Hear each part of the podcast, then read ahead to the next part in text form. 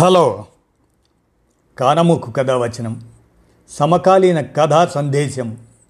ఈ శీర్షికన నందిరాజు పద్మలత జయరాం ఆమె రచించినటువంటి ఓడిపోతేనేం అనే దాన్ని మీ కానమూకు కథావచనం శ్రోతలకు మీ కానమూకు స్వరంలో వినిపిస్తాను వినండి.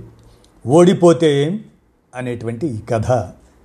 సమకాలీన కథా సందేశంగా నందిరాజు పద్మలత జయరాం ఆమె రాసినటువంటి కథని ఇక మీకు వినిపిస్తాను వినండి. కథలోకి ప్రవేశిద్దాం. ఓడిపోతే ఏం? ఇక వినండి. అంటే ఆడపిల్ల కోసం ముగ్గురు అబ్బాయిల్ని కన్నావన్నమాట. నువ్వు చాలా గొప్పదానివే దీపు. స్నేహితురాలికి కాఫీ కప్పు అందిస్తూ నవ్వింది శశి. నువ్వెన్నైనా చెప్పు. ఆడపిల్ల లేని ఇంట్లో కళ ఉండదు శశి. ఒక పండుగే కానీ వేడుకే కానీ మగరాయుడుదేముంది ఓ ప్యాంటు చొక్కా తొడుక్కొని పెట్టింది తిని రోడ్డు మీదకి వెళ్ళిపోతారు కొంచెమంత కూతురుంటే మంచం మీదే కూడు తినచ్చు అనేది మా బామ్మ. ఆవిడకి కూడా నాలాగే మగపిల్లలు. కాకపోతే నాకు ముగ్గురే ఆవిడకి ఏడుగురు అమ్మని అర్థం చేసుకొని చేదోడుగా ఉండేది అమ్మాయిలేనే. శశి దీప్తి ఇద్దరు డిగ్రీలో క్లాస్మేట్స్. ఇద్దరికి పెళ్ళిళ్ళయ్యాక శశి హైదరాబాదులో గృహిణిగా ఉండిపోగా దీప్తికి కేంద్ర ప్రభుత్వ ఉద్యోగం రావడంతో బెంగళూరులో స్థిరపడింది. చాలా రోజుల తర్వాత ఇద్దరూ కలుసుకొని పాత కబుర్లు కలబోసుకుంటూ ఉంటే మళ్ళీ కాలేజీ రోజుల్లోని ఉత్సాహం ఉరకలెత్తుతుంది పడగ్గదిలో పడుకొని కబుర్లు చెప్పుకుంటున్నారు వారిద్దరు. పెద్ద కొడుకు వశిష్ఠకు చెస్ టోర్నమెంట్స్ ఉంటే వాడిని తీసుకొని హైదరాబాద్ వచ్చింది దీప్తి. వస్తూ వస్తూ ఆరేళ్ళ చిన్న కొడుకు పార్థుని కూడా తీసుకొచ్చింది. స్నేహితురాలు హైదరాబాద్ వస్తుందని తెలియగానే వాళ్ళు ఆ నాలుగు రోజులు తమ ఇంట్లోనే ఉండి తీరాలని పట్టుబట్టింది శశి. శశి భర్త శ్రీకాంత్ కూడా ఆహ్వానించడంతో దీప్తి ఆ రోజు ఉదయమే దిగింది. వశిష్ఠని ఆడిటోరియం వద్ద వదిలిపెట్టి వచ్చింది. అదిగో మా శ్రీయ వచ్చినట్లుంది. కాలింగ్ బెల్ మోగేసరికి గబుక్కున వెళ్ళి తలుపు తీసింది శశి. వస్తూనే షూస్ విప్పి అటు ఇటు విసిరేసి సోఫాలో చేరగిలబడింది పద్నాలుగేళ్ళ శ్రీయ. ఏంటమ్మా విసుగ్గా ఉన్నావు? ఎవరైనా ఏమైనా అన్నారా?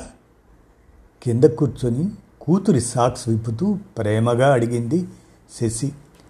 డోంట్ ఇరిటేట్ మీ చాలా కోపంగా ఉన్నాను. అసలు నేను ఇంక ఈ స్కూల్కి వెళ్ళను.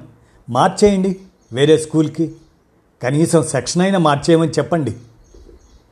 కూతురి కోపం ఎవరి మీదో ఎందుకోసమో అర్థం కాలేదు శశికి. కొద్దిగా బుజ్జగించాక తెలిసిన విషయం తొమ్మిదో తరగతి సెకండ్ టర్మ్ పరీక్షల్లో శ్రీయకి మార్కులు కాస్త తగ్గాయి. ఇన్నాళ్ళ వరకు మొదటి ముగ్గురిలో ఉండే తాను ఇలా వెనకబడిపోవడాన్ని తట్టుకోలేకపోతుంది అని. ఏం పర్లేదు ఎక్కడో పొరపాటు జరిగి ఉంటుంది ఒకళ్ళ మార్కులు మరొకళ్ళకి వేసి ఉంటారు. లేకపోతే నా చిట్టి తల్లికి తక్కువ మార్కులు రావడం ఏమిటి? నేను కనుక్కుంటాగా? బాధపడకు. కాదు మామ్ నీకు చెప్పాగా ఆ పీయూష్ గాడు శ్రేష్ఠారెడ్డి మా క్లాసులో జాయిన్ అయిన దగ్గర నుంచి టీచర్స్ అందరూ వాళ్ళనే ఫేవర్ చేస్తున్నారు వాళ్ళకే. అన్ని సబ్జెక్ట్స్లో వాళ్ళదే హవా. నిజం చెప్తున్నా మామ్ వాళ్ళిద్దరూ మఫ్ క్యాండిడేట్స్ నాకు తెలుసు. బోరు నేర్చేస్తుంది శ్రీయ. సరే అడుగుదాంలే. లేచి ఫ్రెష్ అవ్వు. బెంగళూరు నుంచి దీపు ఆంటీ వచ్చింది. నీకోసం కుకీస్ చాక్లెట్ కేకు తెచ్చి చేసి తెచ్చింది తనే స్వయంగా. ఎలాగో శ్రీయని బతిమిలాడి మామూలు మనిషిని చేసింది శశి. ఎంతలో ఎంత మారిపోతారు కదే ఆడపిల్లలు. నిన్న మొన్నటిదాకా బొద్దుగా ముద్దుగా రబ్బర్ బొమ్మలా ఉండేది. ఇప్పుడు పొడుగు సాగింది ఇది శ్రీయను దగ్గరికి తీసుకుంటూ అంది దీప్తి.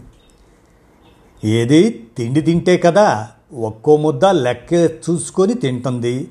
బరువు ఎక్కడ పెరుగుతానో అన్న ఆలోచనే ఎప్పుడు. అవును శ్రీయ ఎందుకలా? ఆకలి ఎలా తీరుతుంది నీకు? సరైన ఆహారం లేకపోతే బ్రెయిన్ ఎలా పనిచేస్తుంది చెప్పు. చూడు అప్పట్లో నీ జుట్టు ఎంత ఒత్తుగా ఉండేది. ఇప్పుడేమో ఇలా. శ్రీయకి పోనీటైల్ వేస్తూ అడిగింది దీప్తి. పొడుగు జుట్టు జీన్స్ మీద బాగుండదు అందుకే జుట్టు కట్ చేయించుకున్నాను. ఏవి కుకీస్? తెచ్చిచ్చింది శశి. పార్థు అక్కడే ఉన్న శ్రీయ పలకరించడానికి ప్రయత్నించలేదు. వాడిని డబ్బాలో ఉన్న కుకీస్ తీసుకొని సోఫాలో కూర్చొని టీవీ చూస్తూ తింటూ ఉండగానే స్నేహితురాల నుంచి ఫోన్ రావటంతో బాల్కనీలోకి వెళ్ళిపోయింది శ్రీయ మళ్ళీ వచ్చి తల్లికి బాయ్ చెప్పి బయటికి వెళ్ళింది. సోఫాలో మూత లేకుండా పడి ఉన్న కుకీస్ డబ్బా కిందంతా రాలిన బిస్కెట్ల పొడి విసిరేసిన స్కూల్ బ్యాగు సాక్స్ వగైరా చూసిన శశి ఏంటో ఈ పిల్ల? ఎప్పటికి నేర్చుకుంటుందో ఏమోనే దీపు. ఇంటిని రణరంగం చేసేస్తుంది. కూతుర్ని విసుక్కుంటూ సర్దుతూ ఉంటే తను నవ్వుతూ స్నేహితురాలికి సాయం చేసింది దీప్తి. శ్రీయని బడి బస్సు ఎక్కించే వరకు శశి అష్టావధానం చేస్తుంది. శ్రీయని హడావుడిగా నిద్ర లేపకూడదు అనునయంగా లేపి దగ్గరుండి బ్రష్ చేయించాలి.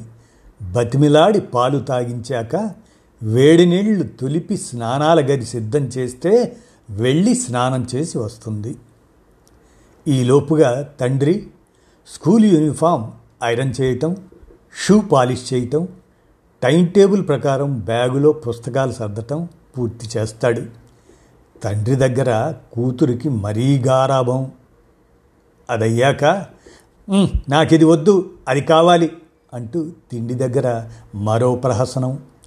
అమ్మ బాక్స్లో పెట్టిన స్నాక్స్ నచ్చవని గొడవ పెడుతూ కాసేపు హోంవర్క్ పూర్తి చేయలేకపోయినందుకు కాసేపు తల్లిదండ్రుల మీద చికాకు పడి ఉరుకుల పరుగుల మీద అపార్ట్మెంట్స్ ఎదురుగా ఆగే స్కూల్ బస్సు ఎక్కి వెళ్ళే వరకు ఇంట్లో కురుక్షేత్ర యుద్ధం జరుగుతుంది.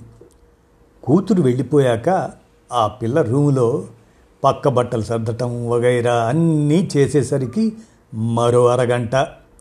అప్పుడు కానీ శశికి ఆఫీస్కి వెళ్ళాల్సిన భర్తని అటెండ్ అవ్వటం కుదరదు. ఇక సాయంత్రం శ్రియ ఏ మూడుతో ఇంటికి వస్తుందో తెలియదు. ఆ పిల్లను ముద్దు చేసి బయట నుంచి ఆర్డర్ చేసో వెరైటీగా ఏదైనా మసాలాతో చేసిందో పెడుతుంది కూతురికి. ఎక్కువసేపు మొబైల్ ఫోన్తోనే గడిపే శ్రీయని వద్దు అనగలిగే ధైర్యం శశిలో కనిపించలేదు దీప్తికి. ఆ రోజు రెండో శనివారం శ్రీయకి బడి లేదు. శశి భర్త శ్రీకాంత్ ఆఫీస్ కూడా సెలవే. స్నేహితురాళ్ళిద్దరూ ఉదయాన్నే లేచి వ్యాహ్యాళికి బయలుదేరారు. దీప్తి ప్రయాణాన్ని ఆదివారానికి వాయిదా వేయించింది శశి.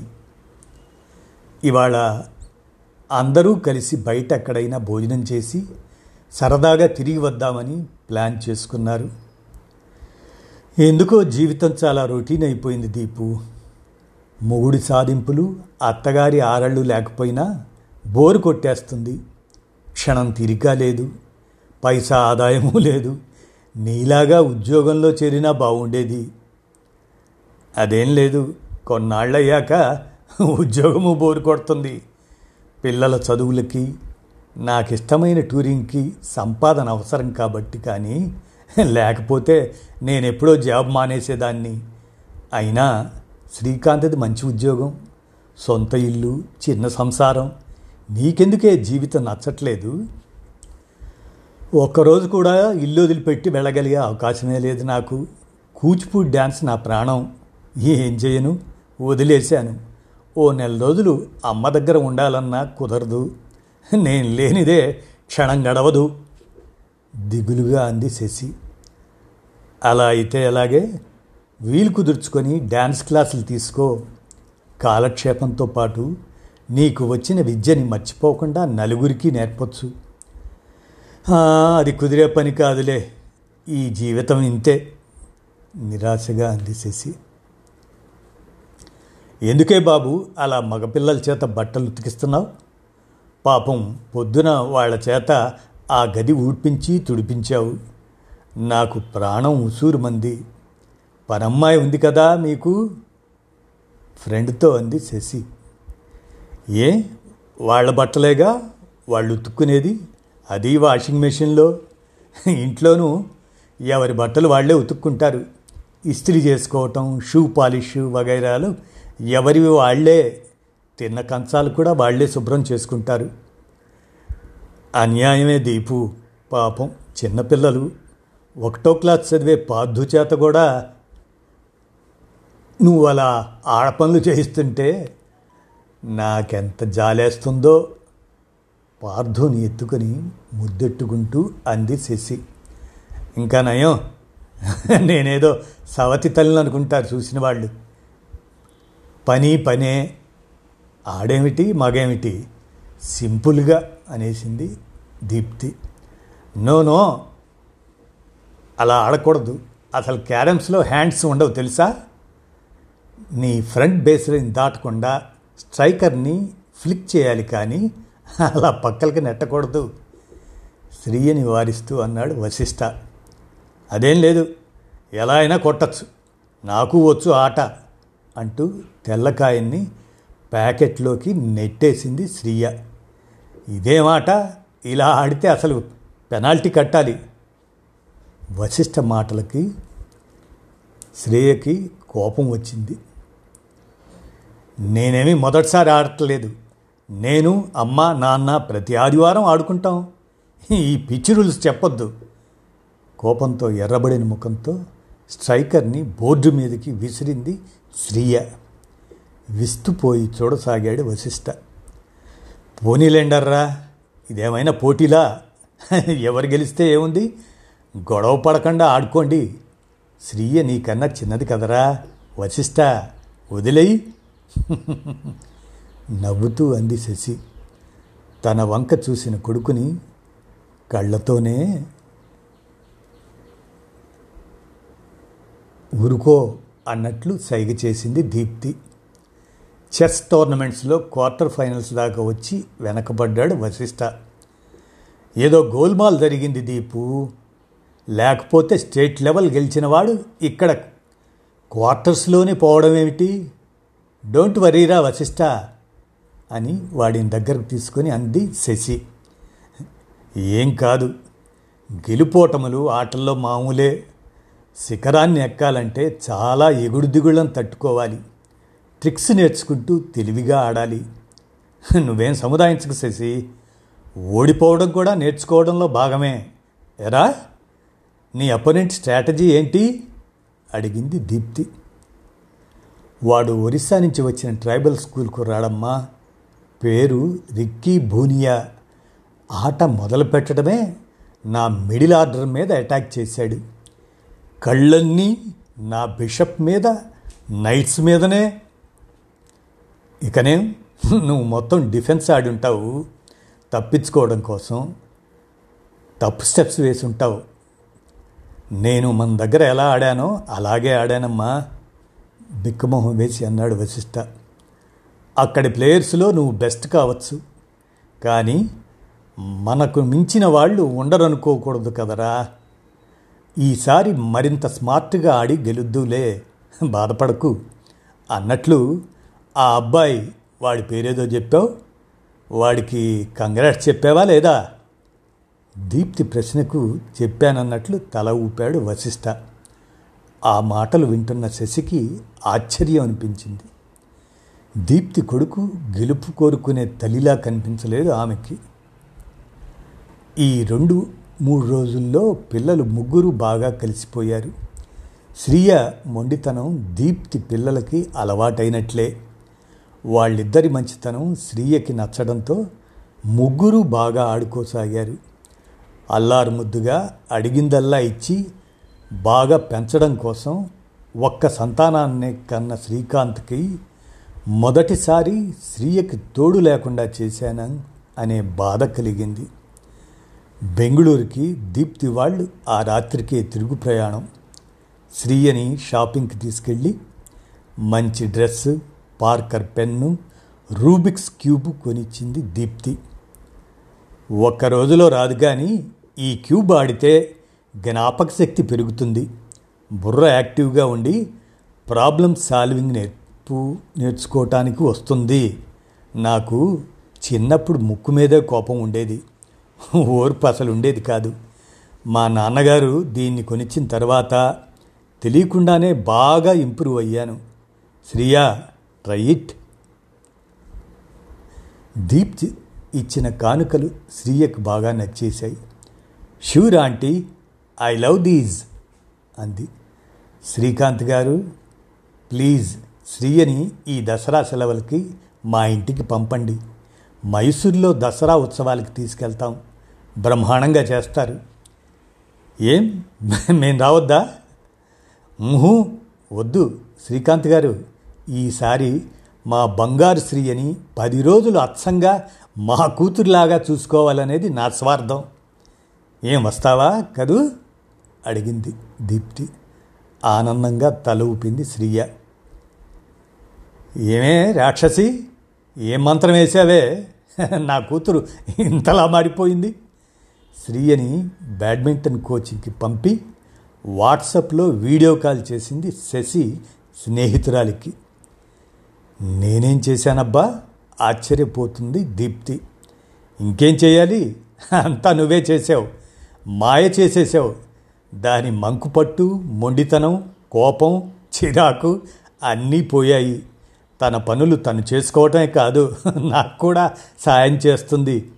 మీ మైసూర్ ట్రిప్ గురించి చెప్పి మురిసిపోతుంది.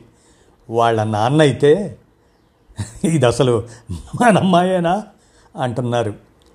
నీ మొహం నేనేం చేయలేదు. తెలివిగల పిల్ల కదా. తానే తను ఎలా ఉండాలో తెలుసుకుంది. మా వాళ్ళు చేసే పనుల్లో తను కల్పించుకుంది. సొంతంగా పనులు చేసుకోవటంలో ఉన్న తృప్తిని ఆస్వాదించింది. అంటే శ్రీ చేత పనులు చేయించడానికి తీసుకెళ్ళావా నువ్వు? ఆక్షేపించింది శశి. కాదే శశి తన కాళ్ళ మీద తను నిలబడటం ఎలాగో చూపించడానికి తీసుకెళ్ళాను. శ్రీయకి ఆడి ఓడటం ఓటమిని ఒప్పుకోవటం తట్టుకోవటం తెలిసేలా చేశాను. మా ఆయన లెక్కల మాస్టర్ కదా సమస్యను సాల్వ్ చేయడానికి లాజిక్ ఉపయోగించడం ఎలాగో నేర్పి రైట్ ఆన్సర్ వచ్చేదాకా తగ్గేదేలే అనుకునేలా చేశారు. ముఖ్యంగా దానికి ఓడిపోవటం నేర్పించామే మేము. నోరు తెరుచుకొని వింటున్న శశి దగ్గరికి శ్రీకాంత్ కూడా వచ్చాడు. తను థ్యాంక్స్ చెప్పాడు దీప్తికి. శ్రీకాంత్ గారు ఏమనుకోనంటే ఓ మాట. పిల్లల విషయంలో మనం కరెక్ట్ అనుకొని చేసే కొన్ని పనులు వాళ్ళకి మేలు కన్నా కీడే ఎక్కువ చేస్తాయి. అవేంటో చెప్పనా?